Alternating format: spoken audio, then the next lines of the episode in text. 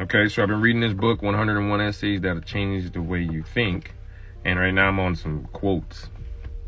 And if you follow my journey, I love reading quotes because they're not I like a lot of reading and you get a little pack for your punch. Do you know why you don't have the things you once thought you wanted? Because you don't want them anymore. Not badly enough. Huh. That can make sense, I guess. It's likely that you're between realizing you don't want what you once did and giving yourself permission to want what you want want now. Yeah. That makes sense, I guess. Give yourself permission to want what you want now. I keep saying the same thing, and I mean, try and give myself permission. I want, I want to know how to read, so I give myself permission to know how to read. Then, all right, I gave myself permission. You a reader now. permission, permission, and granted. All right, number twelve. I'm a reader now. I just gotta get this whole thing where I can use it. One of the worst things now I can read and can't really use it that well. You know, you can't go get a job that pays you enough money to live, you know, on a beach somewhere and happy and, you know, smiling off into the water. I don't know if anybody can really do that. But when you can read, you can get a job like that. You know what I'm saying? So just understand kids out there, when you can read, you got options. When you ain't reading, you ain't got no options. You know, you kind of just got to stick with what you get. You know? Yeah, that's not fun. Number 12. If you want to change your life, stop thinking about how you feel lost and start coming up with actions you can take that move you in a direction, any direction that's positive. It's a lot harder to think your way into a new way of acting than it is to act your way into a new way of thinking. Well, it's like reading right now. Act like you a reader and you become a reader. That's what I kind of figured with this whole thing. 13. Nobody's life is as good as it looks online. Ain't that right? I mean, I don't even put my life out there like it's all good. I put the I put the the real out. the good part. Don't even know people see the good part because I be putting too much real out. Need put I need to put this part out. Nobody cares about your social media presence as much as you do. No, that is true. We're all hard on ourselves with social media. I'm on, I'm looking. I'm on the camera right now. I don't even know if I'm post this because I'm so hard on myself. I'm like, they ain't gonna like this. This is just dumb. They're just reading books and and and, and nobody care about that. I'm like, yeah, whatever. So I do. So let's read. That's all you can do. Social media has uniquely and distinctly made us ever more concerned with the next big goal. If you feel like you don't know where your life is going, it's likely because you don't know what you want your next big impressive goal to be. Hmm. Okay, I can see that. 16. You don't need to accomplish anything to be a worthwhile human being. Very few people are actually meant to be extraordinary. That does not mean you cannot know contentment, love, joy, and all the real wonders of life. Man, that's true. Your life is only ever as good as your perception of it is. Feeling lost or like you don't know what you're doing is only solved by learning to think about things differently. That's all. So you know the best part about reading now?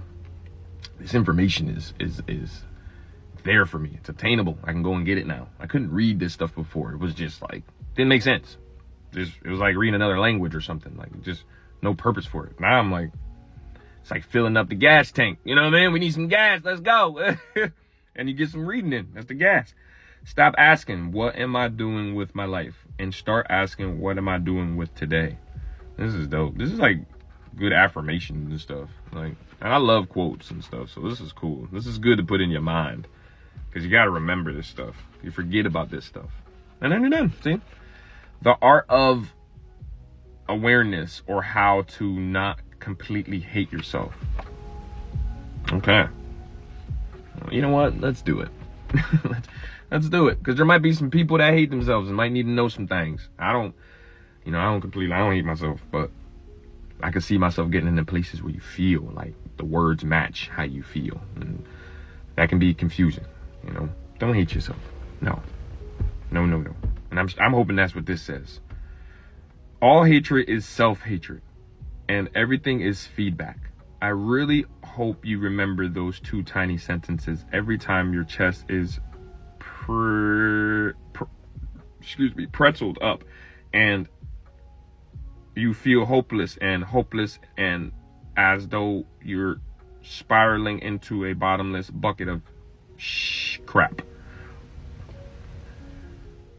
Everything is a reflection of you because all anything can ever be is what you take from it, and all you can ever take from it, and all you ever will ever take from it is what you are aware enough to perceive. Ooh. That's a jiggle jiggle jangle with the words a little bit. The expanse of your experience is directly in line with your consciousness. Nothing is as it is. It is as you are. That's a play on an Annius Nin quote. I don't know how to read that name. I don't know. Unless you are there to touch a, and smell and see a flower, it is nothing but a random matter vibrating in a void. Your recognition gives it its beauty and its presence. You are not in the world, the world is in you. And though that sounds like an of another abstract platitude, it is not. It is reflective of a greater, deeper, truer truth. And in these tiny moments of recognition, of awareness, we find that what we immediately perceive is not all there, is and that anything that feels dense and heavy and wrong and negative is not a matter of what's going on outside, but what we're not healing and changing inside. Awareness is the antidote to solving so many seemingly unsolvable problems. Just the simple knowing that your ego ego centric mind is deriving other people's actions. What the freak does that mean? And assuming other people's thoughts to torture you is enough to silence it. Huh? The art of learning to be an unassigning good, unassigning good and bad. I don't know what that word is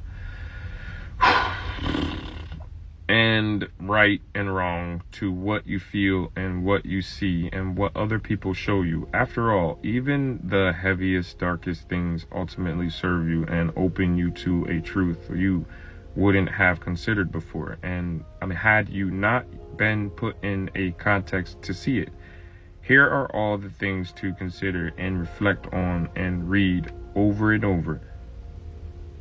Oh, read over again when you're feeling practically terrible. It was requested numerous times that I write a follow up to this, so here you go. All right, we still got a little bit of time. Let's see if we, you know, if you're still stuck around. Let's see. Number one, your actions are more powerful than what anybody can ever say you of you. The thing about spiraling downward into a fight or helplessness is that it's usually come occupied occupied occupied by the feeling that we are completely out of control of how other people see us. Of course, this is nothing more than a mechanism of how we see ourselves, but bear with me because the point here is that not one word anybody says is more powerful or true than how you behave and who you are really, who you really are. You hold the power here. You call the shots. How other people want to perceive you is their problem, which they will have to come to terms with eventually.